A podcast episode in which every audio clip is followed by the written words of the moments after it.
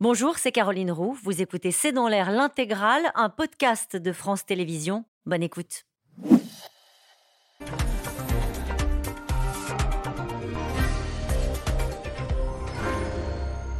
Bonsoir à toutes et à tous. Nous attendons vos questions, SMS, Internet et réseaux sociaux pour alimenter notre discussion. C'est l'un de ces sondages qui se transforme en coup de tonnerre. Si les élections présidentielles avaient lieu aujourd'hui, Marine Le Pen serait élue à 55% devant Emmanuel Macron à 45%. Un an après, la patronne du RN creuse donc l'écart. La crise sociale et politique de ces dernières semaines lui profite et sa discrétion est payante au moment où le débat s'embrase entre la NUPES et le gouvernement. Pour cette onzième journée de mobilisation, aujourd'hui, comme toujours, Marine Le Pen sera contre la réforme et contre les violences. Une promenade de santé pour la patronne du Rassemblement national au moment où le président, lui, touche son deuxième plus bas historique dans une enquête publiée ce soir par Elab avec 71% des Français qui disent ne plus lui faire confiance.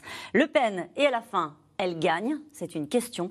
Et c'est le titre de cette émission. Avec nous pour en parler ce soir, Jérôme Jaffray. Vous êtes politologue, vous êtes chercheur associé au CEVIPOF. Avec nous, Neila Latrousse, vous êtes euh, chef adjointe du service politique à France Info. Karl Meus, vous êtes rédacteur en chef au Figaro Magazine. Je cite euh, votre article présidentiel, le sondage qui bouleverse le jeu et qui évoque cet autre sondage IFOP dont nous allons parler ce soir, qui confirme la forte poussée de Marine Le Pen si les électeurs devaient euh, voter aujourd'hui. Enfin, Bernard Sananès, vous êtes politologue, vous êtes président de l'Institut de sondage ELAB selon votre enquête publiée hier, le second tour de la présidentielle de 2022, s'il avait lu à nouveau, ben, ça donnerait ce score que nous commentons ce soir. Nous allons y revenir dans le détail. Bonsoir à tous les quatre. Merci de participer à ce C'est dans l'air en direct. Je commence avec vous, Bernard Sananès.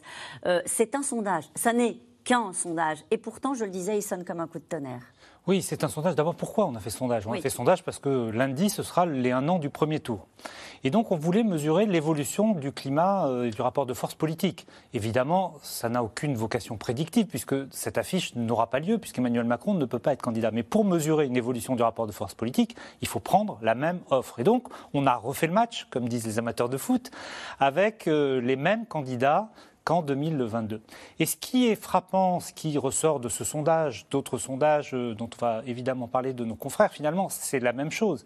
C'est que le vainqueur de la première année de ce second quinquennat, c'est Marine Le Pen. On peut le regarder sur l'intention de vote, on peut le regarder sur l'image, on peut le décortiquer, ce qu'on va, va, faire, mais c'est ça qui est l'enseignement majeur. L'enseignement majeur, il se calcule après sur des mouvements qui sont assez significatifs. Sur un premier tour, encore une fois, le sondage est à prendre comme une photographie, un premier tour, Marine Le Pen progresserait de 8 points, alors que le président de la République reculerait de 5 points. C'est non seulement une inversion de l'ordre d'arrivée, mais c'est aussi un écart qui est très très important euh, et qui placerait Marine Le Pen en pole position pour le second tour. C'est pas simplement un sondage un an après. C'est aussi un sondage en pleine crise sociale et politique. Car c'est sans doute ce qui, je ne sais pas si c'est déterminant dans les résultats que vous avez obtenus, mais naturellement, la position de Marine Le Pen, ce que je disais en débutant cette émission, et le moment dans lequel nous vivons, euh, joue plutôt en sa faveur. Oui, alors c'est la raison pour laquelle nous aussi, avec euh, l'IFOP, on a voulu faire ce sondage un an après l'élection présidentielle, mais pour voir si ce que l'on ressentait, ce que les élus nous disaient, se confirmait.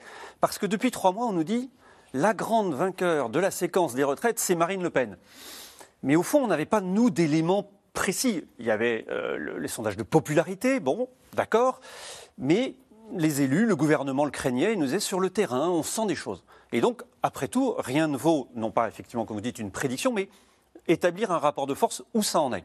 Et finalement, ces sondages, qu'est-ce qu'ils valident, qu'est-ce qu'ils confirment Un, que la stratégie de respectabilité de Marine Le Pen depuis un an paye. Là où la stratégie du chaos, on reviendra dans le détail, de Jean-Luc Mélenchon, ne paye pas, parce que lui, il baisse dans, ses sondages. Deux, finalement, le flou, euh, ça, ça, fonctionne. Paye. Eh bien oui, ça paye. Si vous regardez les, les deux principaux personnages politiques de la séquence, qui ne disent pas grand-chose, qui interviennent à des moments clés, puis après restent en retrait. Édouard Philippe, Marine Le Pen, ce sont les deux gagnants, puisque nous, on a fait une autre vague de sondages sur et si 2027 avait lieu maintenant avec Édouard Philippe, et c'est un des, des, grands vainqueurs. Et ça confirme aussi une stratégie du Rassemblement national dont beaucoup d'élus nous parlent, qui est à bas bruit, qui est que localement, les députés du, Front, du Rassemblement national viennent à toutes les fêtes locales, participent à toutes les réunions et sont sollicités par les maires, ce qui ne se faisait pas avant. Avant, il y avait une sorte de, barrage républicain, il y, avait, avait quelques élus députés, mais ils étaient mis en lisière. Là, ils sont là, ils participent, alors que souvent le député de la majorité, on ne le voit pas très souvent, et les maires divers, divers gauche, divers droite, viennent lui parler tout ça fait un climat assez nouveau. Neila Latrousse, est-ce que ce sondage a été commenté, à votre avis, au sommet de l'État? Est-ce que c'est une inquiétude? On se souvient quand même que lors de son premier quinquennat, Emmanuel Macron avait dit J'espère qu'à la fin de mon mandat, on n'aura plus aucune raison de voter pour le Rassemblement national. Je peux vous dire qu'au-delà de ce sondage, l'implantation à bas bruit euh, du Rassemblement national euh, que vous évoquiez, euh, effectivement, elle est très commentée parce que non seulement les élus du RN sont là, mais plusieurs ministres disaient mais en réalité, quand on fait un déplacement dans une circonscription où le député est un élu RN, on n'arrive pas à s'en dépêtrer. Ils collent le ministre, ils sont sur toutes les photos. Euh, les cabinets ministériels disent mais il faut voir le, montant de courrier qui est reçu de députés euh, euh, qui écrivent bonjour, j'ai un élu de ma circonscription qui n'a pas eu la ligne de crédit auquel vous lui aviez donné, vous lui avez pourtant promis de répondre. Le nombre de questions écrites, ce qu'on regarde, on regarde beaucoup les questions au gouvernement. Il y a aussi tout un tas de courriers qui partent entre les ministres et les, et les députés. Les députés posent des questions aux ministres, c'est publié sur le site de l'Assemblée.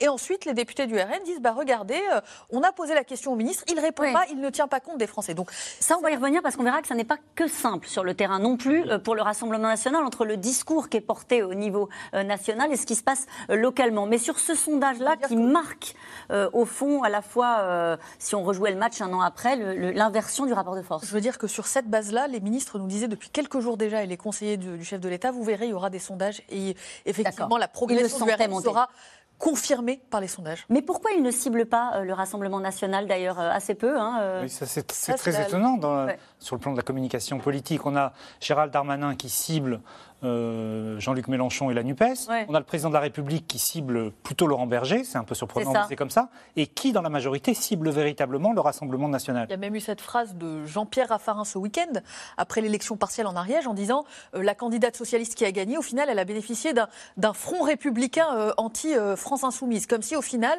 l'addition des voix du RN et des autres ça faisait un front républicain. Avant, l'expression, l'utilisait quand il s'agissait de s'opposer à un candidat. Et nous allons revenir sur ces deux points au cours de cette émission. Je me tourne vers vous, Jérôme Jaffré, sur euh, ce sondage euh, qu'on peut compléter aussi avec un sondage sur les traits d'image de Marine Le Pen. Parce que, je le disais, contre euh, la réforme des retraites, contre les violences, avec cette position d'équilibriste qui lui réussit. Les Français, ils ont d'une certaine manière acheté cette position-là qui, dont elle bénéficie dans l'opinion. Tout à fait. C'est-à-dire que euh, ce, type de sondage euh, ne nous dit strictement rien sur 2027. Non, bien sûr. Et ça, il faut bien que nos téléspectateurs le sachent. Euh, c'est dans quatre ans. tout a le temps de changer. En revanche, ça nous dit très clairement un climat et ça pèse sur les stratégies. Ça réorganise les stratégies des, des, partis politiques et des candidats potentiels. Donc ça a beaucoup d'importance, effectivement. Alors ça dit un climat, c'est-à-dire deux choses, très simplement. Un, Macron en prend plein la figure, disons les choses simplement. Il est totalement isolé et combattu par la grande majorité des Français, c'est-à-dire qu'il s'est placé dans une situation où, en principe, aucun président de la, République, Ve République ne doit se placer, c'est être le bouc émissaire de l'ensemble du pays alors que normalement un président de la Ve République se protège beaucoup plus, prend une position de surplomb, euh, laisse son gouvernement beaucoup plus agir et le ou la première ministre subir s'il le faut. Hein, et le président, lui, est en position plus de surplomb pour arbitrer, calmer le jeu, représenter l'unité nationale, euh, rétablir le dialogue quand c'est nécessaire. Tout cela, Emmanuel Macron ne l'a pas fait. Il en prend plein la figure pour le moment, et c'est évidemment lourd parce que derrière, il faut le rattraper. Deuxièmement, Marine Le Pen, le regard sur Marine Le Pen des Français a changé. Et ça, il faut en prendre acte. C'est une donnée très importante. On considérait dans les milieux politiques et médiatiques et d'analystes que Marine Le Pen était inéligible à la présidence de la République, qu'elle aurait toujours ce plafond de verre, nous devons dire honnêtement que ce type d'attitude de jugement n'a plus cours. Marine Le Pen peut être élue présidente de la République, ça n'est plus impossible. Et puis, dernier élément, ça pèse sur les stratégies, ça modifie les stratégies. Mm. Prenez l'exemple de quelqu'un, je prends euh, Laurent Vauquier. Laurent Vauquier, il annonçait Urbi et Torbi qu'en 2027, le choix serait entre Marine Le Pen et lui-même.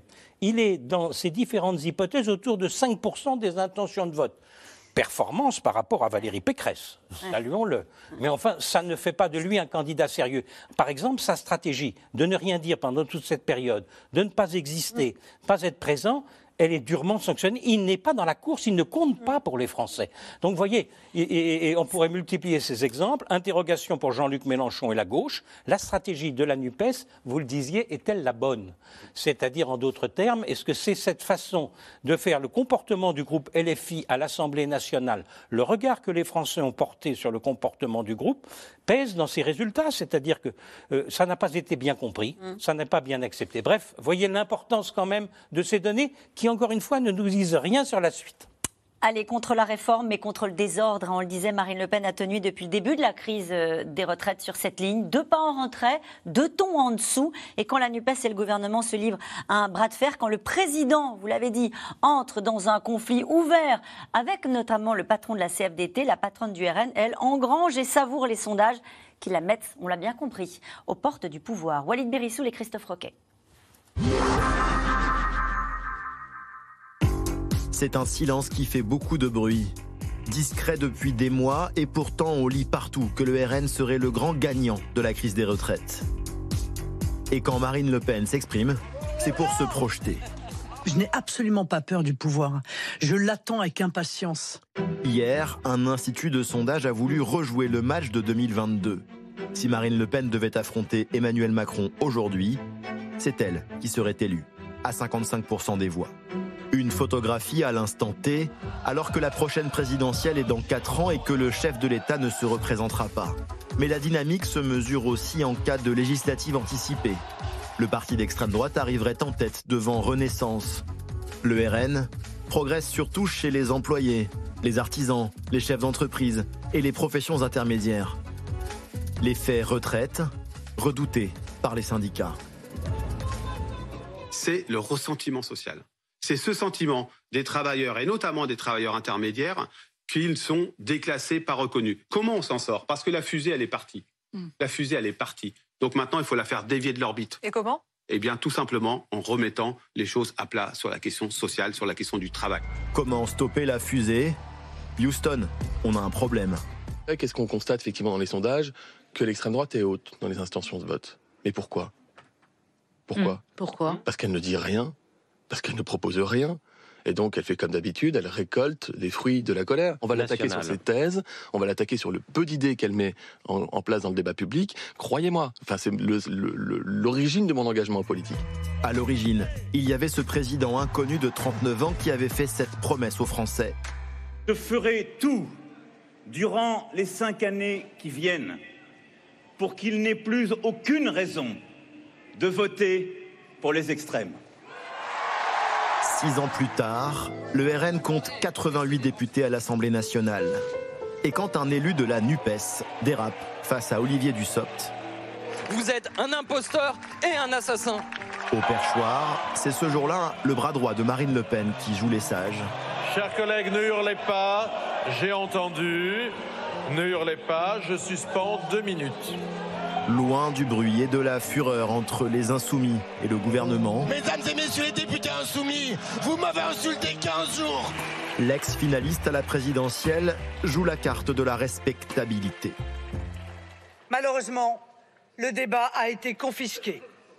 Confisqué d'abord par le blocage assumé de la NUPES, qui a choisi d'ignorer les lois de la plus élémentaire décence commune pour transformer cette Assemblée, comme elle l'avait d'ailleurs promis, en ZAD. Le spectre du RN. Qu'en pense-t-on à gauche et dans les cortèges de cette onzième journée de mobilisation? On est loin de l'élection, on est loin de la prochaine présidentielle. Pour le moment, il n'y a pas encore de candidats, hormis peut-être Marine Le Pen. Bon, ça c'est pour se rassurer un peu. Mais après, ben, c'est sûr qu'on ne peut qu'être inquiet de, ça. Euh, j'entendais ce que disait un camarade euh, syndiqué euh, ce matin. Soit les syndicats gagnent, soit c'est le RN. Donc il faut que le gouvernement retire sa réforme et le RN ne gagnera pas aux prochaines élections. Le RN, invisible, mais grand gagnant de cette bataille des retraites. Pour le dire, encore faut-il que celle-ci soit vraiment terminée. Je voudrais qu'on revienne sur cette phrase qu'on a entendue et qu'on entend beaucoup en ce moment. Soit les syndicats gagnent, mmh. euh, soit c'est le RN qui l'emportera. Jean Jaffray. Euh, c'est très intéressant comme phrase parce qu'elle dit que ce qui va rester probablement du mouvement social et du mouvement d'opposition à la réforme des retraites, si euh, la réforme est validée par le Conseil constitutionnel, elle devra ensuite être promulguée par le président, c'est un immense ressentiment et pire, une volonté de vengeance politique. Et c'est ça qui rend les choses aussi stupéfiantes. C'est-à-dire que des électeurs qui, en principe, sont les plus éloignés du Rassemblement national, considèrent qu'ils ne lèveront plus le petit doigt pour empêcher la victoire de Marine Le Pen sur qui représenterait le camp qui a imposé cette réforme, et maintenir une hostilité à Emmanuel Macron dans les prochaines années. Euh, au-delà, c'est-à-dire comment on arrive à apaiser le pays si cette réforme va jusqu'au bout. Et si elle n'allait pas jusqu'au bout, qu'est-ce qui resterait du pouvoir et de l'autorité d'Emmanuel Macron? En ce sens, euh, Emmanuel Macron s'est mis dans, un, dans une situation d'impasse absolue. Retirer c'est s'effondrer, maintenir, c'est euh, mener à la vengeance politique des Français qui, normalement, la, militante que nous avons vue, qui probablement vote à gauche depuis toujours, est syndiquée CGT ou comme ça, et qui dit Ah ben si c'est comme ça, il ne faudra pas s'étonner que le RN passe. Et euh, les leaders syndicalistes ne sont pas loin de tenir aussi ce discours, et du coup, euh, habitués à l'idée que Marine Le Pen va gagner est quelque chose qui a progressé comme on le voit. Et, on voit que chacun se renvoie la responsabilité de la montée de, de Marine Le Pen, puisqu'Emmanuel Macron Macron, euh, des proches, comme on dit, d'Emmanuel Macron, qui est en déplacement euh, en Chine, dans son bras de fer avec euh, Laurent Berger, qui parle souvent de crise démocratique, de déni démocratique avec la réforme des retraites, dit les mots ont un sens, si on les galvaude, on fait monter les extrêmes. C'est-à-dire chacun dans son mmh. rôle, avec ses mots, se renvoie la responsabilité de la montée du, du RN. Oui, parce que pour l'instant, objectivement, factuellement, personne n'a dessiné une sortie politique de la crise. Quand le président de la République est venu euh, à la télé il y a quelques, maintenant deux semaines, il n'a pas donné euh, le sentiment qu'il cherchait une issue politique. Alors que quand il est venu à la télé par deux fois au moment des Gilets jaunes, une première fois pour l'annonce des mesures d'urgence, une deuxième fois pour le grand débat, il a mis une sortie politique sur la table. Et donc s'il n'y a pas de sortie politique à un mécontentement qui est exprimé par 70% des Français, qui s'est exacerbé, on l'a déjà dit avec le, le 49-3, eh bien il y a beaucoup de gens qui disent la réforme va passer. Certains, on m'a souvent dit, mais quand vous dites dans les sondages 70% euh, euh, pensent que la réforme va passer, ça veut dire que les Français sont résignés. Je crois que c'est tout le contraire. Ils sont résignés à se dire, on attendra le moment du vote. Et c'est au moment du vote que l'on exprimera euh, que l'on exprimera cette colère. Et cette crise est loin d'être terminée puisque la Terre syndicale vient d'annoncer à l'instant une nouvelle journée de mobilisation le 13 avril. Ce qui est intéressant, c'est que normalement... 13 avril, veille de la décision du, Conseil, constitutionnel. Important de le préciser. Ce qui est intéressant, c'est que ce momentum est plutôt un momentum qui devrait profiter à la gauche. On est sur une revendication historique de la gauche. Le retour d'une retraite à 60 ans, on est sur des thématiques de gauche, on est sur une unité du mouvement syndical. Tout ça devrait normalement, euh, dans le pays, profiter à la gauche. Or non, celle qui, qui capte les colères des Français, euh, ce que vous disiez, c'est Marine Le Pen. Et on le voit dans le sondage, je parle sous le contrôle de Bernard Sanès, elle progresse dans des électorats qui jusqu'ici lui étaient pas très favorables forcément. Exemple euh, bah, Exemple, pour, ce, pour le coup pour l'IFOP, dans notre sondage, 32% des femmes sont prêtes à, voter euh, pour Marine Le Pen, alors que jusqu'ici, ce n'était pas forcément un électorat favorable. Les catégories supérieures, ce n'est pas un chiffre énorme, 21%, mais c'est en progression. Et, c'est ça qui, qui, donne sa force, c'est qu'aujourd'hui, ce n'est plus l'électorat du FN d'antan, mais c'est un électorat attrape-tout. Mais pourquoi l'attrape tout sur les retraites? Parce qu'elle dit je reviendrai sur cette réforme, je suis contre cette réforme. Et d'ailleurs, cette question de Philippe euh, dans les Bouches du Rhône, le Rassemblement national propose-t-il toujours le retour, de la retraite à 60 ans? Alors, ce serait dans le programme, euh, le nouveau, nouveau programme du, Rassemblement national et de Marine Le Pen. C'est une euh, nouvelle borne de, à 60 ans pour ceux qui ont commencé à travailler avant 20 ans et une borne à 60 ans avec 40 années de, cotisation. et pour ceux qui ont commencé à travailler plus tard, donc qui ont commencé, qui sont rentrés dans la vie active après un bac plus 5 par exemple, ce serait 62 ans avec 42 annuités de cotisation. Donc c'est un, système de, un double système en fonction de l'âge euh, auquel vous êtes entré sur le marché du travail. Et c'est pour ça qu'elle récupère une partie de la contestation euh, sur la réforme des retraites, puisqu'elle donne le sentiment d'être plus, sur, euh, plus proche des, thèses développées par la gauche. Je pense qu'elle récupère des voix, pas sur justement le, le, pan programmatique de, de ce qu'elle souhaite faire avec la réforme des retraites. Je pense qu'elle récupère plutôt des électeurs sur le pan crise démocratique. C'est-à-dire qu'elle elle, arrive à, à, se positionner de manière manière très, très étrange entre une France insoumise qui dit les institutions sont obsolètes, donc il faut tout renverser, ce qui peut aussi inquiéter l'électorat et faire en sorte que cette frange gauche qui remet en cause les institutions ou en tout cas leur validité aujourd'hui bien ne récupère pas l'intégralité de, la contestation. Elle se place pleinement dans le champ de, la Constitution et des institutions actuelles en disant mais il faut s'en sortir par un référendum. Donc au final, elle, elle, tranche entre guillemets avec une espèce de tradition d'extrême droite qui est de remettre en cause les institutions. Elle dit pas du tout. J'en suis euh, la garante et la protectrice. Je considère qu'il aurait fallu aller au vote à l'Assemblée nationale, qu'il aurait fallu débattre de l'article 7, en tapant d'ailleurs beaucoup sur les insoumis en disant euh, ils n'auraient pas dû, leur stratégie de, bloquer le débat au final était contre-productive parce que le combat aurait pu être gagné dans le cadre des institutions. Et elle dit bah voilà, moi je veux utiliser pleinement les outils de la Ve République via le référendum. Et c'est ça qui inquiète les macronistes. Ce qui inquiète autour d'Emmanuel Macron, c'est de dire que euh, l'accusation de l'extrémisme qui pouvait être accolée jusqu'ici au Front National euh, et au Rassemblement National et à Marine Le Pen, de dire c'est un danger pour les institutions, de dire bah, aujourd'hui ce qui est en train de se passer, c'est que cette accusation pèse intégralement sur la NUPES et elle apparaît au milieu de tout ça, euh, au milieu aussi des, accusations d'anti-démocrates d'autoritarisme, l'article 49.3, voire d'autoritarisme, elle apparaît comme la garante des institutions et ça s'inquiète Je voudrais juste qu'on commence avec vous, c'est très d'image, hein, comme on dit dans le, sondage IFOP. Euh, quand on interroge les Français sur la personnalité de Marine Le Pen, ça a longtemps été euh, un sujet qui limitait son euh, sa, montée dans les enquêtes d'opinion. Sur l'item, comme on dit, hein, je parle sous votre contrôle, elle est proche des préoccupations des Français. 48% des électeurs de la France insoumise pense qu'elle est proche des préoccupations des Français. Elle est attachée aux valeurs démocratiques. 40% des électeurs de la France insoumise pensent qu'elle est attachée aux valeurs démocratiques. C'est-à-dire qu'on voit que cet électorat qui paraît si éloigné sur l'échiquier politique, il y a des passerelles qui sont très visibles dans ces enquêtes entre une partie de la France insoumise et l'électorat de Marine Le Pen. C'est ça qu'elle cherche? Oui, en grande partie. Ce qu'elle cherche surtout, elle avait essayé de le faire en 2022, ça n'a fonctionné qu'en partie. Elle cherche surtout à encourager l'abstention des électeurs de gauche et des électeurs de la France insoumise. Et on le voit dans l'autre enquête dont nous avons parlé au début de l'émission, l'enquête ELAM, plus d'un électeur sur deux de Jean-Luc Mélenchon dit aujourd'hui, avec les réserves qu'on a fait depuis le début sur le côté prédictif de tout cela, eh bien, je n'irais pas voter si c'était Macron-Le Pen. Ce qui veut dire que finalement, la réforme des retraites et l'opposition à la réforme des retraites pèsent plus que la volonté de faire barrage au Rassemblement national. Et ce qu'on voit aussi, c'est que on voit dans toutes les enquêtes que l'opposition à la réforme des retraites, finalement, dépasse les classes sociales. On a une opposition qui est quasiment au même niveau. Il y a des petites différences entre ce qu'on appelle les CSP+, et, euh, et les CSP-. Mais qu'est-ce qu'on retrouve? L'opposition, elle est d'abord chez les actifs, chez ceux qui travaillent. On a 75% des actifs qui se disent contre la réforme des retraites. Eh bien, c'est chez les actifs que Marine Le Pen progresse le plus. Elle progresse, Karl l'a dit, dans d'autres catégories, mais elle arriverait en tête chez les actifs au premier tour, très nettement, plus d'un tiers des voix. Et en tête, au second tour, elle rassemblerait plus de 6 actifs, près de 6 actifs sur 10. Ça veut dire qu'Emmanuel Macron, pour l'instant, s'est mis à dos le monde du travail et qu'il aura du mal à renouer avec ce monde du travail. Je voudrais citer Patrick Buisson. Il est interrogé, ancien conseiller de, Nicolas Sarkozy, euh, qui est cité dans le point. Et il dit Marine Le Pen ne peut pas gagner. Il y a désormais plus étanche pour lui faire barrage que le Front républicain, le Front des retraités. 45% euh, des votants au second tour de la présidentielle sont retraités.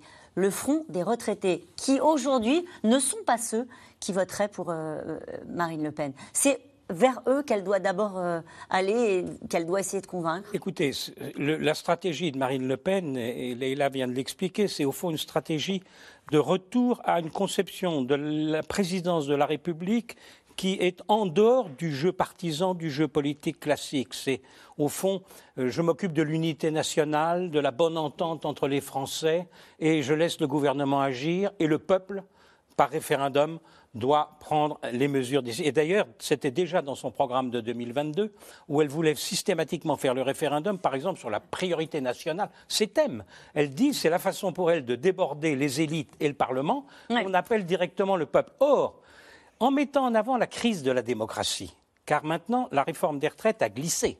Ça moins la réforme des retraites que sommes-nous réellement ou non dans une crise démocratique Cette crise démocratique est-elle due à Emmanuel Macron et à son comportement? C'est ça le débat Mm. tel qu'il devient. Et à partir de ce moment-là, euh, c'est étonnant. Marine Le Pen, jusqu'à, on pouvait difficilement penser que Marine Le Pen allait donner des leçons de démocratie. Ah oui. C'était pas, ça n'était pas le regard qu'on pouvait avoir. Et l'héritage de l'extrême droite en France ne va pas dans cette direction-là. Mais euh, dès lors que c'est devenu ça, dès lors qu'elle est sur le thème de l'appel au peuple, alors que les Français auraient massivement voulu voter sur cette réforme des retraites, euh, soit par le Parlement à minima, soit éventuellement par un référendum où les Français auraient exprimé leur opinion. Donc euh, il va falloir. Alors, euh, dire est-ce que Macron va réussir ou pas réussir, il ne pourra pas être candidat en 2027. Et tout le problème intéressant, c'est est-ce que le bloc central qui existe entre la NUPES de Mélenchon et le Rassemblement national va pouvoir susciter un candidat pour lequel on a envie de voter pour les gens qui ne sont ni du Rassemblement national ni de la NUPES et, offre- et donner une offre politique nouvelle. Prenons l'exemple des retraites. Les retraites, à mon avis, un candidat logiquement de ce bloc central va proposer une remise à plat du système de retraite dans le programme de 2027, assouplissement, possibilité de choisir la date de départ beaucoup plus facilement et des choses comme ça. C'est-à-dire, ils vont pas rester en disant euh, bon, c'était 64 ans avec Macron, nous on va faire 66 ans. Euh, si c'est Édouard Philippe qui nous propose ça. Et on va y revenir dans un instant à Édouard Philippe, à Bruno Le Maire, à Gérald Darmanin, parce qu'ils sont aussi présents euh, dans ce sondage. Si on se projette toujours, ça paraît loin, hein, mais sur 2027. Pardon, mais ça m'intéresse cette histoire de retraités. Vous n'avez pas répondu. Est-ce que c'est un plafond de verre aujourd'hui? Est-ce que le fait qu'il y a 45% des votants au second tour qui sont, je me tourne vers vous, euh, euh, Meus, qui sont aujourd'hui retraités, fait qu'elle ne pourra pas accéder aux responsabilités parce que eux se souviennent de ce qu'était le Front National Alors, ça peut jouer, mais aujourd'hui, dans le, le sondage de l'IFOP, les retraités, c'est 22% pour Marine Le Pen, 36% au premier tour, 36% pour Emmanuel Macron.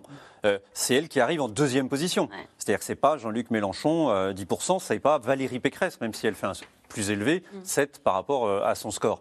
Mais la réalité, c'est parce que euh, si on considère que ces sondages confirment qu'il y a trois blocs en France aujourd'hui, ce bloc des gauches, le bloc central et le bloc de Marine Le Pen, le bloc de stabilité, c'est le sien. Parce qu'on voit qu'à gauche, Jean-Luc Mélenchon est contesté, ces derniers temps, ça l'a montré.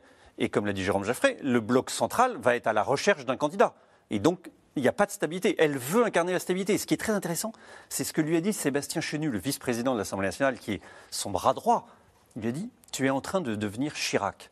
Et on voit bien que c'est à la Ça fois. lui va Elle a pris ça comme un compliment ou pas Ah, Elle l'a pris comme un compliment. Ah oui. Ça vous montre le changement. Oui, c'est ça. Chirac a été élu deux fois quand même. Oui, mais Et Chirac on a connaît les histoires entre Non, le RPR et ça le, montre et le à la fois qu'ils lui disent et qu'ils nous le disent. Parce que s'ils nous le disent, c'est pour que ça soit répété, pour que ces traits d'image soient changés. Vous vous rendez compte, Chirac était détesté à une époque. C'était le bruit, les odeurs. Et il est devenu sympathique. Elle est aujourd'hui la candidate de l'ordre. Elle, elle appelle à manifester. Elle dit il faut aller manifester. En même temps, je condamne les violences. En tout cas, elle peut fédérer ceux qui sont à la fois contre la réforme des retraites, mais ceux qui sont également contre le désordre. Et dans cette catégorie-là, il y a une grande part des retraités. C'est pour ça que c'est intéressant de revenir. Et quand on voit que dans les deux sondages dont nous parlons, il y a cette progression chez les retraités, effectivement, elle ne passe pas devant Emmanuel Macron, mais elle progresse de 16 à 22, 25 en fonction des, des- des- des instituts. On voit bien que ce plafond de verre-là, tout d'un coup, il pourrait être atteignable. Pourquoi? Il pourrait être atteignable parce qu'il y a notamment les retraités modestes, on parle beaucoup du sujet des retraites, mais qui sont très sensibles au sujet de l'inflation. Et quand on regarde quand même dans les études plus qualitatives, il y a aujourd'hui trois grands ressorts, euh, j'allais dire thématiques euh, du, vote Marine Le Pen. Les retraites, on en a parlé, les fondamentaux, immigration, sécurité qui restent, et il y a l'inflation. On oublie aussi, et je trouve qu'on on l'oublie même quand on observe le débat, que Marine Le Pen a été finalement, je ne vais pas dire la seule, mais celle qui a mis le pouvoir d'achat au cœur de, de sa campagne électorale.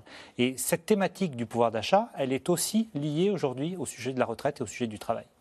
Est-ce que c'est pour euh, contrer d'une certaine manière euh, euh, Marine Le Pen que le gouvernement fait monter euh, Gérald Darmanin On a l'impression qu'on n'entend que lui euh, depuis quelques jours sur un registre très, très ferme sur l'ordre et sur le fait qu'il n'y a pas de violence policière selon lui?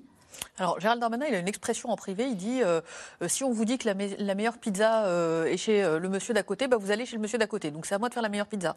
Donc, sur l'ordre et sur les classes populaires, puisque c'est les deux, les, les deux axes qu'il est en train de, de creuser actuellement, de dire le parti de l'ordre, c'est pas, c'est plus les républicains qui euh, n'existent quasiment plus dans le débat public. Ça ne peut pas être le Rassemblement national, ça doit rester euh, le bloc central. Alors il y avait euh, la question là des, manifestations et de comment on gère les débordements. Il y avait juste avant le projet de mettre aussi la loi immigration, d'être sur un côté beaucoup plus ferme, le régalien, etc. Bon, c'est repoussé à plus tard, mais c'est un, cheval de bataille qui. Quand il appelle à dissoudre la Ligue des droits de l'homme, par exemple, on se dit que c'est quelque chose qu'aurait pu dire Marine Le Pen. Quand il remet en question effectivement les, les subventions de la Ligue des droits de l'homme en disant il bah, faut quand même regarder.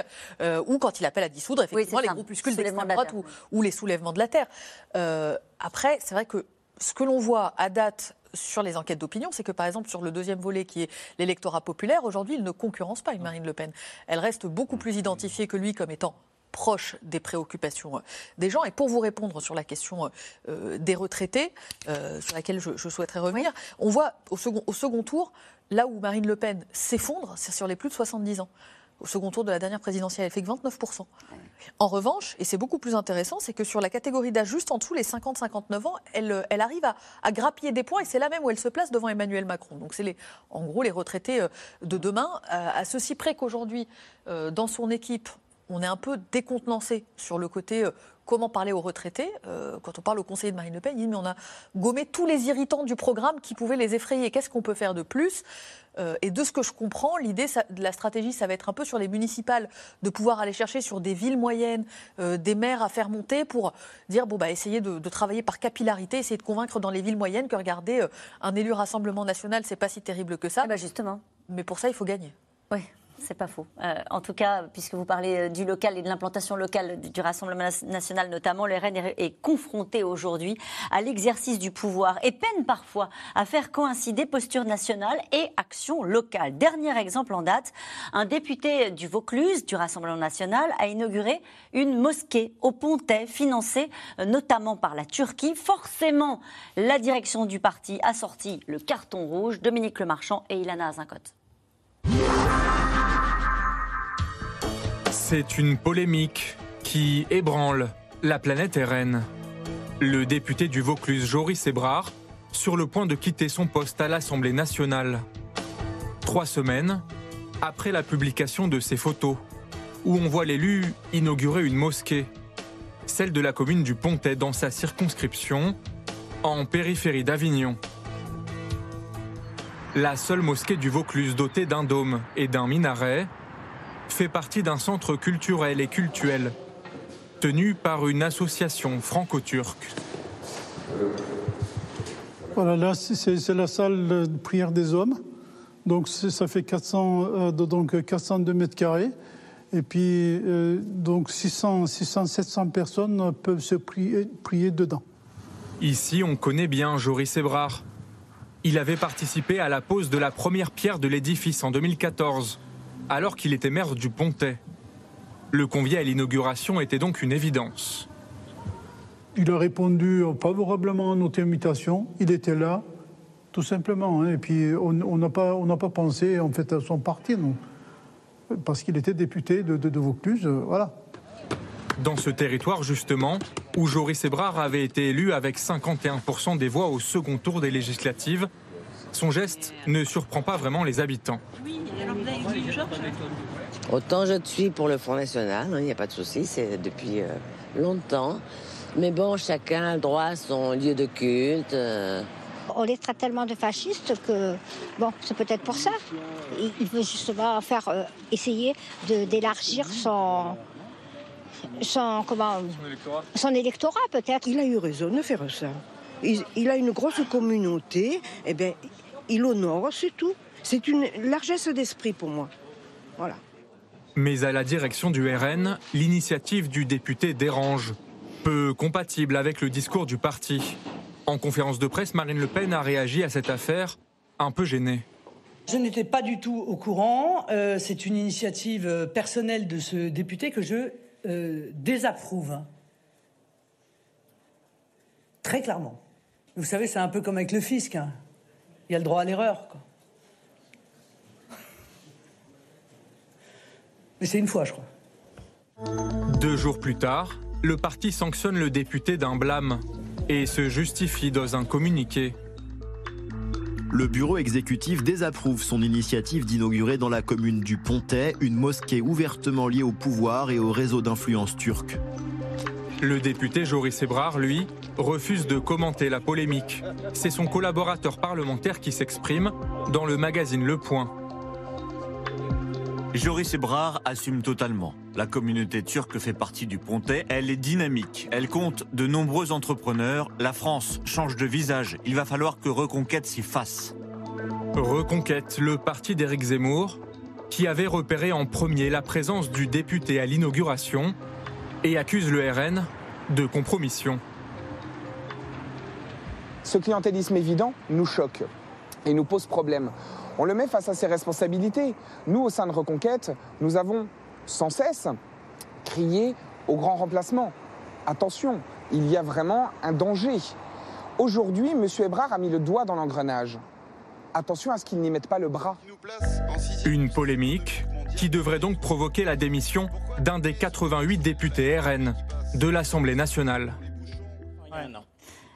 On était en train de commenter ce reportage et aussi les chiffres dans ce sondage que nous commentons ce soir d'Éric Zemmour. Oui, qui garderait à peu près son, capital électoral, mais c'est vrai que quand on totalise euh, les voix de trois candidats de cet espace politique, appelons-le euh, droite nationale, droite mhm. souverainiste, extrême droite, diront certains, on est à 40% euh, entre Éric Zemmour, Nicolas Dupont-Aignan et Marine Le Pen. Mais ça rend d'autant plus important pour ce camp politique la question de l'union des droites, parce qu'on voit bien qu'il y a quand même des divergences sur certains sujets, mais les électeurs, eux, dans le 55% de Marine Le Pen, il y a d'excellents reports de voix d'Éric Zemmour vers Marine Le Pen. Quand on est aux responsabilités et qu'on reçoit un sondage comme celui-ci, euh, quelle peut être la réponse euh, de l'exécutif, du gouvernement dans les quatre ans qui viennent? Euh, Qu'est-ce que cet électorat-là, à votre avis, attend? Alors, distinguons l'exécutif et l'électorat. Alors, qu'est-ce qu'attend l'électorat et que peut faire l'exécutif La première chose, c'est simple, l'exécutif euh, nie ce sondage. il n'existait pas, il n'a aucune réalité, c'est un jeu virtuel, les instituts s'amusent, et il vous sort tous les exemples des précédentes élections où, à distance du scrutin, on annonçait la victoire de quelqu'un qui n'a jamais été élu. Donc, et, je dirais même d'une certaine façon, qu'on euh, peut considérer que le fait d'annoncer aujourd'hui que Marine Le Pen est si bien placée peut provoquer une réaction. Mhm. C'est-à-dire se dire, est-ce qu'on a vraiment envie euh, d'élire Marine Le Pen présidente de la République? Ça, mais le problème de la Macronie, je l'ai dit tout à l'heure, c'est plutôt de se mettre en ordre de bataille et la difficulté pour Emmanuel Macron, c'est que c'est forcément de l'après-Macron que ça veut signifier. Mm. Vous avez dit, euh, Édouard Philippe, euh, tout à l'heure, c'est vrai que le sondage est, plutôt positif pour lui. Qu'est-ce qu'il dit, ce sondage, pour Édouard Philippe Alors, Édouard Philippe, là, je me tourne vers Karl pour qu'il commente. Qui est notre sondeur IFOP, allez-y. Le sondage de l'IFOP que le Figaro Magazine a fait sur la différence entre les candidats, peut-être. Eh bien, volontiers. Édouard Philippe fait entre 26 et 28, selon les deux hypothèses. On a testé une hypothèse classique, euh, chaque candidat à gauche présente son candidat. Et à ce moment-là, Edouard Philippe euh, sort en deuxième position, 26% derrière Marine Le Pen.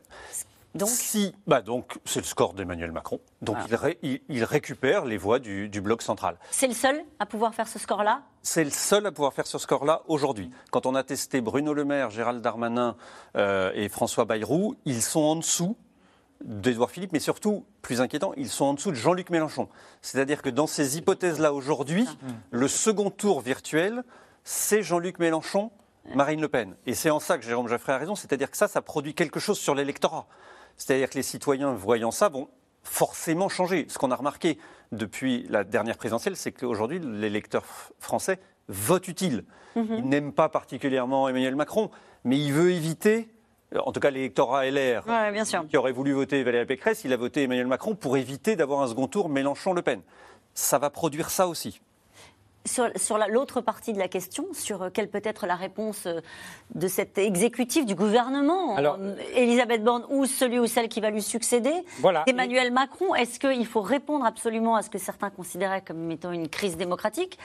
Euh, est-ce qu'elle existe? Est-ce qu'il faut avoir des réponses, vous le disiez, sur le pouvoir d'achat? Est-ce qu'il a eu raison de décaler son projet de loi sur l'immigration? En tout cas, ça, pousse quand même à une réorganisation du dispositif politique. C'est-à-dire que euh, le, changement de gouvernement se pose à assez brève échéance. mais là, Emmanuel Macron n'a pas droit à l'erreur. il faut choisir le Premier ministre. Alors, la campagne de Gérald Darmanin est peut-être plus immédiatement axée vers l'accession à Matignon que vers une candidature présidentielle qui pourtant trotte dans sa tête. Il ferait un bon Premier ministre? Alors, je ne porterai pas ce jugement-là, mais pour, pour contrer, Mar- si l'idée principale est de contrer Marine Le Pen, Gérald Darmanin offre une- un positionnement politique euh, qu'il faut équilibrer pour le président de la République parce que ce bloc central, il doit aller vers- aussi vers les sociodémocrates. Si il y a un centre-gauche qui existe en France, si ce centre-gauche qui euh, a- est allé voter Mélenchon assez largement au premier tour de 2022 considère que le danger principal, c'est Marine Le Pen, qu'il faut absolument éviter la victoire de Marine Le Pen et qu'il faut donc se concentrer vers le candidat du bloc central qui pourrait, et vous avez noté que dans sa dernière interview au Figaro, euh, Édouard Philippe a parlé d'aller des sociodémocrates aux républicains. Bref, il n'avait pas encore les résultats des sondages d'Elab et de l'IFOP, mais il anticipait déjà sur il faudra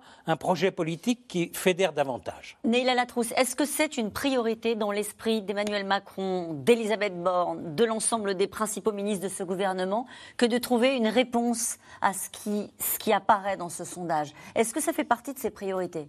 Ou est-ce qu'ils peuvent se dire, après nous, le déluge? Alors, à l'heure où on se parle, pas vraiment, la, la priorité, c'est de trouver une solution, dans, dans, dans l'absolu. Solution à la crise Donc, sur, euh, la, sur la- la réforme des retraites. sur la crise, mais il y a, il y a, euh, moi, je, je pense que le, le- le fait générateur de, de- de la crise actuelle, c'est la mauvaise compréhension déjà des résultats de, de la, de la présidentielle. Moi, j'étais très effarée de voir les, les- les études au lendemain de- du premier tour de la présidentielle sur les sociologies électorales de, de, de- de l'Emmanuel Macron ou d'une Marine Le Pen, d'un Emmanuel Emmanuel Macron qui est en gros porté en tête du premier tour, euh, essentiellement par un électorat de plus de 60 ans et avec des revenus de plus de 3 000 euros euh, net mensuels, là où Marine Le Pen, son électorat, c'est moins de 1 250 euros net mensuels.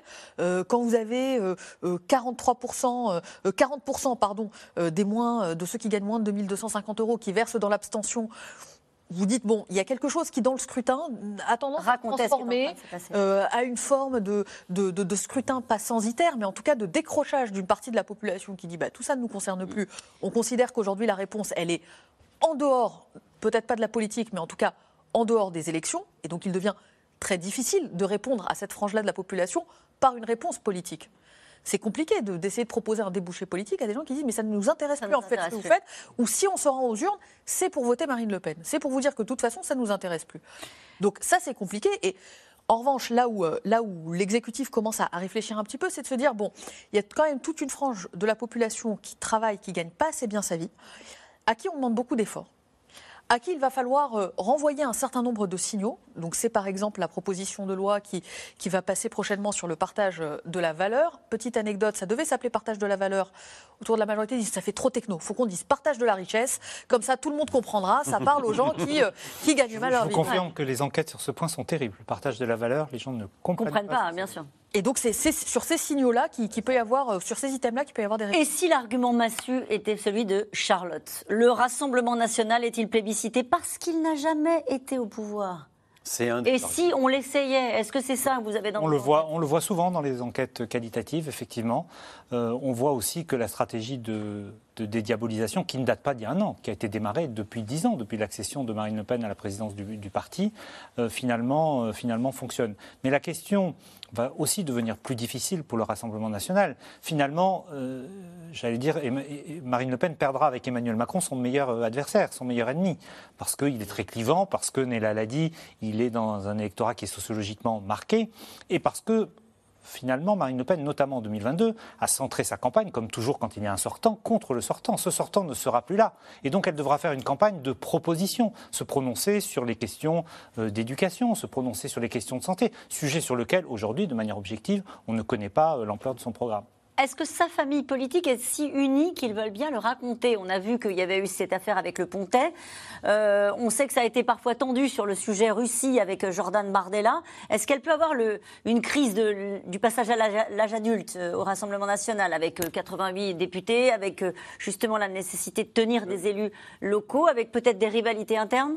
Non D'abord, le parfum de la victoire possible unit beaucoup. Oui, c'est pas faux. Euh, et le problème que les Français vont très vite se poser, quelle est l'équipe qu'elle a derrière elle si elle est élue Mm. Est-ce que vraiment elle a de quoi composer un gouvernement avec des gens capables de gouverner la France mm. De ce point de vue, ça n'est pas gagné. C'est-à-dire qu'il y a trois ou quatre personnes en tout du Rassemblement national qui l'entourent. Ça ne fait pas une équipe. Deuxièmement, où sont les alliés possibles de Marine Le Pen si elle mm. est élue présidente de la République pour élargir son spectre et avoir une possibilité voilà. La question va se poser pour les Républicains. Car si, par fin de la victoire, il y a pour Marine Le Pen, une partie des Républicains peut penser qu'il pourrait apporter quelque chose euh, et même euh, éventuellement récupérer Matignon. Les Républicains adorent récupérer Matignon quand c'est un autre que de leur camp qui est élu, ce qui arrive très souvent, il faut bien dire. Mais du coup, maintenant, la question, par exemple, pour Laurent Wauquiez avec ses 5%, euh, la question peut se poser de se dire pourquoi pas. Pourquoi pas Matignon? et, Pourquoi pas Matignon avec Marine Le Pen Donc, oui vous voyez, il y a tout ça. Euh, la stratégie Bardella, elle est très importante parce que c'est une stratégie d'union des droites. Il cherche, lui, à mm. rassembler les droites, ce qui est différent de Marine Le Pen.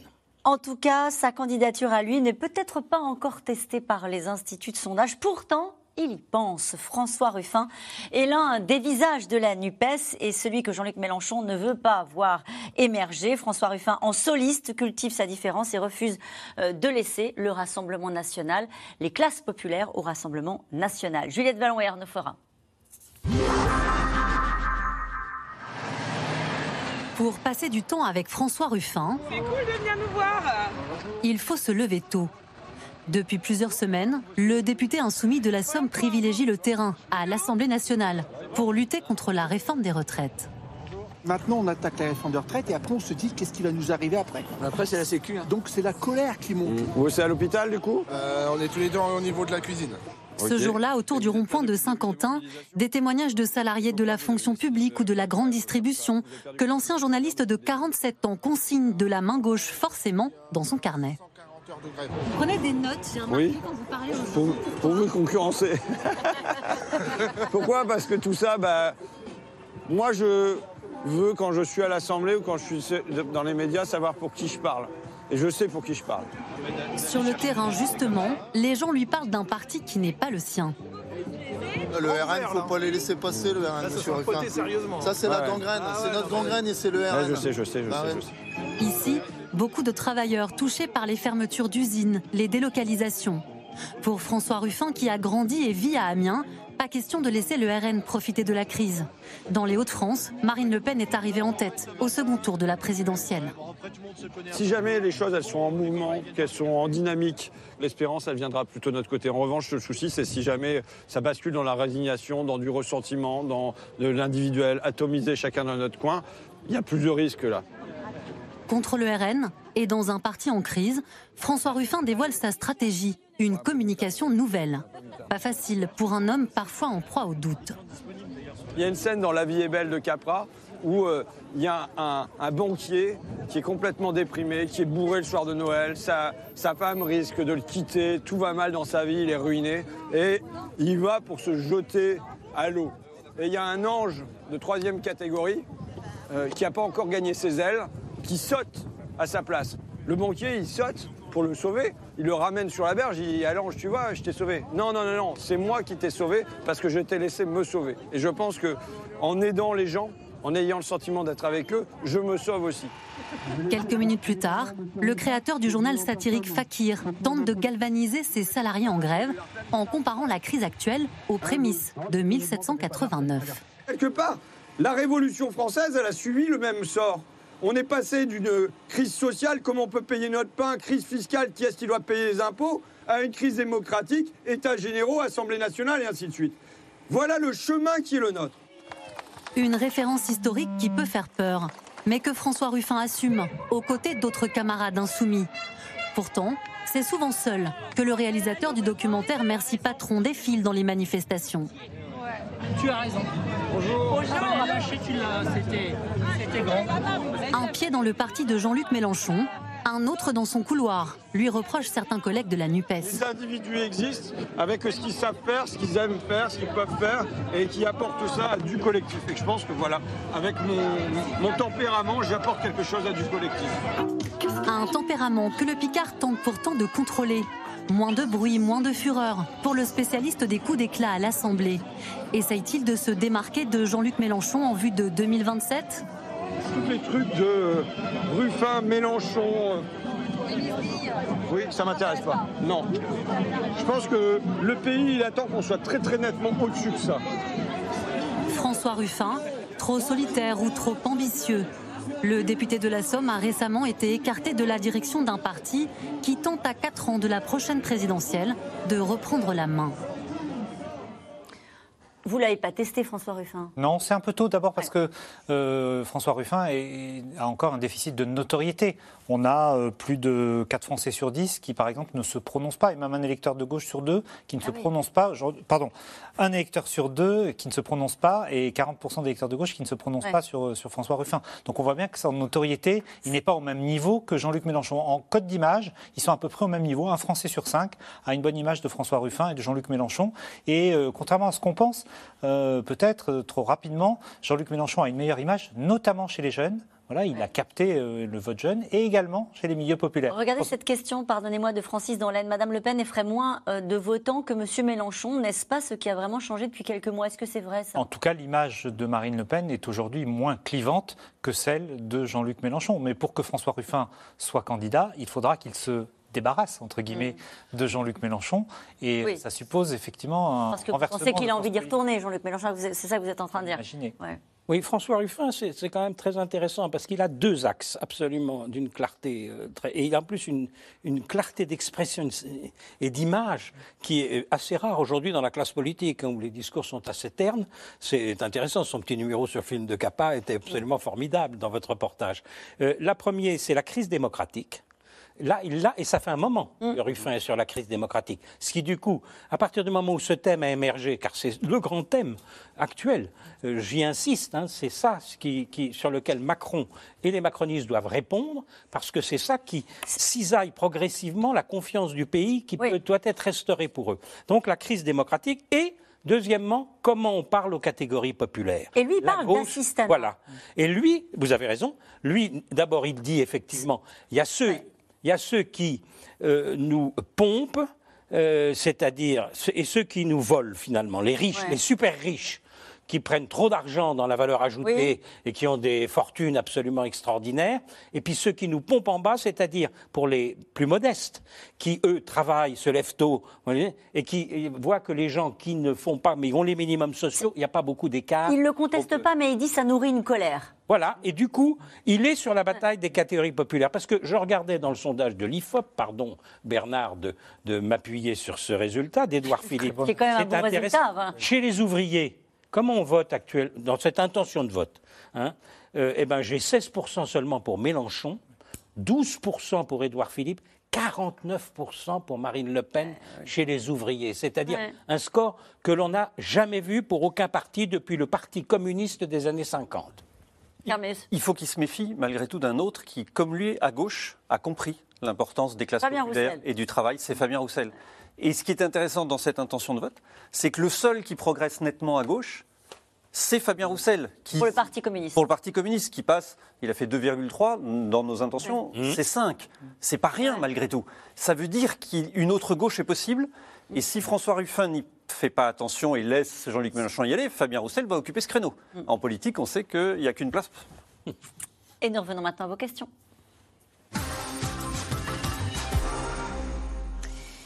Marine Le Pen, moins elle se montre et moins elle parle, plus elle ramasse de voix, c'est fou, non? C'était, c'est, c'est- c'est- la, la question est drôle. C'est- ça a été euh, théorisé par, euh, par euh, Laurent Wauquiez sur cette année euh, quand, euh, quand la question est posée à son entourage de pourquoi, euh, pourquoi on ne le voit pas, pourquoi il ne donne pas d'interview, etc.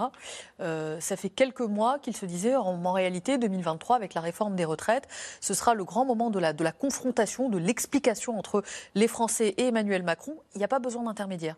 Il faut laisser faire cette confrontation. Et donc cette confrontation, elle a lieu. C'est pas Laurent Wauquiez qui en bénéficie, c'est Marine Le Pen qui, elle, effectivement, ne joue pas le rôle d'intermédiaire. Ça se déroule, de temps en temps elle réapparaît.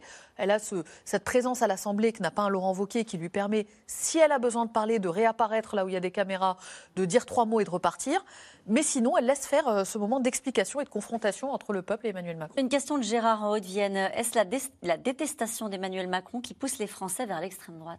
En tout cas, c'est vrai que quand on regarde encore une fois les, les- les enquêtes, on voit bien que le barrage à Marine Le Pen, qui était le cas en 2017, moins en 2022, mais qui a encore fonctionné, est remplacé aujourd'hui par une partie de l'électorat non négligeable qui souhaiterait faire barrage à Emmanuel Macron s'il se représentait. On voit bien que le moteur, euh, l'hostilité euh, contre le président de la République a repris de la force, ce qui n'était plus le cas, il faut le dire, depuis la fin de la crise Covid, puis au moment de la situation ukrainienne, et même depuis la sortie du moment des Gilets jaunes. Vous savez, nous, on a une donnée qu'on regarde beaucoup, qui est celle des gens qui nous disent ne pas faire du tout confiance à Emmanuel Macron. C'est pas du tout confiance, ils étaient au pic au moment des Gilets jaunes, 52%. Ils ont baissé jusqu'à 30% euh, l'année dernière, et là, ils sont en remontée depuis euh, quelques mois, et ça, évidemment... Avec, je disais, le deuxième plus bas historique hein, en termes de popularité. Tout à fait, en termes de popularité, et également atteint euh, par, par Elisabeth Borne à 22%. On voit bien que là aussi, le président de la République n'a pas pu compter Jérôme le disait, sur un Premier ministre qui le protège pour mener cette réforme. Mais quand on sait qu'on ne va pas être réélu, on ne regarde plus les codes de popularité Sans doute. Sans doute. C'est vrai Vous pensez vraiment euh, Moi, je dirais que si Emmanuel Macron doit transmettre ses pouvoirs à Marine Le Pen, vous imaginez l'ampleur de l'échec historique pour ce président-là. C'est-à-dire, il ne peut pas se désintéresser de cette situation. Alors, on dit Macron n'aime pas beaucoup Philippe, ne cherche pas à aider Philippe. Euh, ce type de sondage, c'est là où les stratégies se posent. D'accord. Si, Et c'est pour ça que nous le commentons ce soir, parce qu'il y a beaucoup de choses qui découleront en termes de stratégie individuelle. Logiquement, le regard d'Emmanuel Macron sur la suite des événements, et en particulier sur Édouard Philippe, il doit en tenir compte parce que, je le répète, transmettre ses pouvoirs à Marine Le Pen serait le plus grand échec politique et historique pour lui et qui ruinerait ses deux mandats. Le comportement irrespectueux de la NUPES lors des débats favorise-t-il le Rassemblement national qui passe pour le bon élève? Bien sûr, parce que Marine Le Pen a adopté la stratégie inverse de respecter les institutions, de respecter le, débat et d'avoir un comportement à l'Assemblée. Vous vous souvenez, quand ils sont arrivés, ils avaient tous une cravate, ils se tenaient bien. On a beau dire, hein, mais c'est important quand même. Une question de Jacques en Gironde. Avec ses attaques contre l'ultra-gauche, Darmanin ne fait-il pas le lit de la future victoire du Rassemblement national?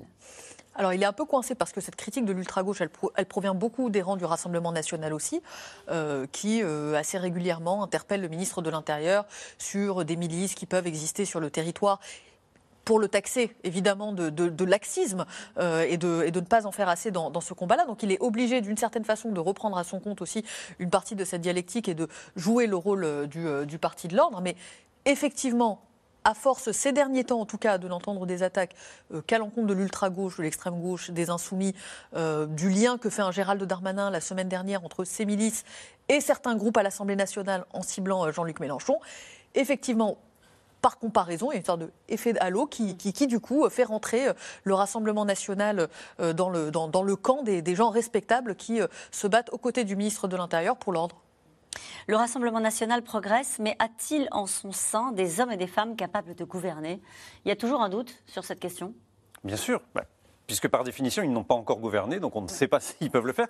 Ce qu'il y a, c'est que, vous vous souvenez, à la première victoire au municipal du Front National, plusieurs années après, les équipes avaient changé, tout le monde avait dit c'est une catastrophe. Là, les maires qui avaient été élus par le Rassemblement national, euh, avec le Rassemblement national ont pour la plupart été réélus et même certains avec une euh, marge assez grande. Et Louis Alliot a gagné Perpignan. Donc ce sont des gens qui ne sont pas au pouvoir au sens national, mais qui démontrent dans les mairies qu'ils peuvent tenir les mairies. Après, comme l'a dit Jérôme Jaffré, Marine Le Pen, elle en est très consciente. Euh, si elle gagne l'élection présidentielle, derrière, ce sont des législatives où il n'y aura pas la majorité et elle essaiera d'élargir. Elle se prépare. Hein. Il y a une école des cadres Bien sûr. qui a été mise en place. Exactement. Avec euh, Jérôme Bardella, Jérôme Sainte-Marie, un ancien sondeur, qui est là pour former les cadres, pour professionnaliser un peu, parce que ce qu'a montré aussi le, documentaire, là, c'est que euh, tous ne sont pas au niveau. On l'avait vu avec les députés. Est-ce qu'on peut peut-être préciser sous votre contrôle, c'est qu'en général, Marine Le Pen aussi, les campagnes électorales ne sont pas très favorables, c'est-à-dire qu'elles commencent très haut. Et en général, elles dégringolent. Alors, on est à 4 deux dernières, elles dégringolent pas. non, alors je caricature un peu. En tout cas, elle, perd plus tôt. Elle finit plus bas, souvent, à l'inverse de Jean-Luc Mélenchon. Où elle a commencé, alors que Jean-Luc Mélenchon, il faut le dire, notamment dans les tout derniers jours de campagne, mais c'est dû, aussi à la structure, à la sociologie de son vote, un vote jeune qui se décide au dernier moment, fait souvent le plein dans les, dans les derniers jours. Et puis elle a, elle, a, elle a, un défi à Marine Le Pen, c'est que son électorat qui vote pour elle, quand il vote pas, bah, il vote pas pour quelqu'un d'autre. Il ne se rend simplement pas aux urnes. Donc son grand défi, c'est de... Euh, parce que maintenant qu'elle est euh, favorite dans les sondages, il va falloir effectivement qu'elle porte le discours d'espoir pour que les gens se rendent aux urnes. Elle ne peut pas continuer à, se cacher quand les gens disent bon bah et alors quelle est l'offre alternative? Elle ne pourra pas se cacher 4 ans, ça Elle ne pourra pas se cacher 4 ans, sinon le risque c'est que les gens qui votent pour elle disent bon bah finalement c'est pas une candidature sérieuse, il n'y a pas de vrai projet de société, il n'y a pas de vraie vision de la France, je retourne dans l'abstention et puis je me ferai entendre euh, dans l'intervalle entre deux élections. Cette question de Jean-Luc dans l'Ardèche, quand un électeur met son bulletin dans l'urne, sa conscience est-elle la même que lorsqu'il répond à un sondage? C'est pour Bernard. Non, je ne pense pas. Mais enfin, on voit que les sondages, au moins sur les présidentielles, euh, ont été, ont rendu compte en tout cas des grandes, des grandes évolutions. Ce qui veut dire aussi, c'est qu'on est dans un moment de colère. Euh, on est dans un moment de colère, et, c'est vrai aussi qu'on peut exprimer sa colère quand on est interrogé dans un sondage. Ça, c'est tout à fait le cas. Le Rassemblement national ne va-t-il pas devenir la future droite? Ah, c'est ah. une question très fine parce que c'est ce que disait Karl Meus il y a un instant quand Sébastien Chenu disait tu deviens Chirac. C'est-à-dire au fond, il faut sortir de l'extrême droite, sortir de l'image d'extrême droite. Tu ne seras élu que si tu n'es plus perçu comme d'extrême droite, mais représentant beaucoup plus largement la droite. Alors elle parle de droite nationale maintenant. Enfin, elle commence à évoluer dans son discours parce que les Français ne voudraient pas élire euh, quelqu'un d'extrême droite, je le pense. Mais si Marine Le Pen cesse d'être perçue d'extrême droite, elle lève cet, elle lève cet obstacle. Donc là, c'est tout un jeu. Alors, une des questions que nous avions, c'est de nous dire est-ce que c'est normal de ne pas attaquer le Rassemblement national et de se concentrer sur la France insoumise pour les macronistes? C'est ce que fait aujourd'hui. Oui, la difficulté aussi, c'est comme ils ne disent rien aujourd'hui et qu'ils se comportent de façon assez respectable, ça paraîtrait lunaire de ce que M. Darmanin, M. Le Maire ou Mme Borne se tournent en disant le Rassemblement national, c'est une bande d'affreux. Il y a un moment pour faire de la politique, sur ce moment-là, c'est peut-être pas encore arrivé. Entre Bruno Le Maire, Gérald Darmanin, Laurent Wauquiez et Édouard Philippe, qui est le plus représentatif de la droite actuelle? Ça, c'est pour Karl. C'est pour Karl. bah, si on voit les intentions de vote, c'est plutôt Édouard Philippe. C'est lui qui capte. Euh, et pour le jugement politique Karl électorat. Après, c'est aux autres de déterminer s'ils peuvent élargir leur socle. Euh, c'est ça le qui. Lui aussi gère sa parole euh, habilement, euh, Édouard Philippe. Hein. Il ne fait pas, il fait assez peu de médias. Quand il les fait, il cible les moments où il les fait, et, ça lui réussit plutôt. Oui, parce qu'il sait que 4 ans c'est long, lui aussi. il a appris dans une période antérieure, quand il était le bras droit d'Alain Juppé, qu'on peut être très haut dans les sondages, très haut dans les intentions de vote, mais ne pas arriver à se qualifier pour la fin. Donc, Allez, faire ça prudemment. Michel, en Belgique, si la réforme des retraites passe, Marine Le Pen aura-t-elle besoin d'une seule promesse de campagne en 2027, la retraite à 60 ans? Elle aura sa promesse de campagne Ça suffira pas. Ça suffira pas. Allez, peut-être une dernière question. Est-ce qu'elle est là? Eh ben non. Ah ben si, n'assiste-t-on pas depuis 20 ans à une droitisation constante de l'électorat français au détriment de la gauche? C'est très juste. Hein. Bernard Sananès rappelait 40% pour les candidats que l'on avait l'habitude de classer d'extrême droite, qui sont toujours d'extrême droite. Jamais l'extrême droite en France n'a fait ces scores-là. Son maximum jusque-là, c'est aux environs de 20%. On passe à 40%. Vous vous rendez compte du changement du paysage électoral si ça devait se confirmer Merci à vous tous. C'est la fin de cette émission. Demain, vous retrouvez Axel de Tarlet dès 17h30 pour un nouveau C'est dans l'air. Belle soirée.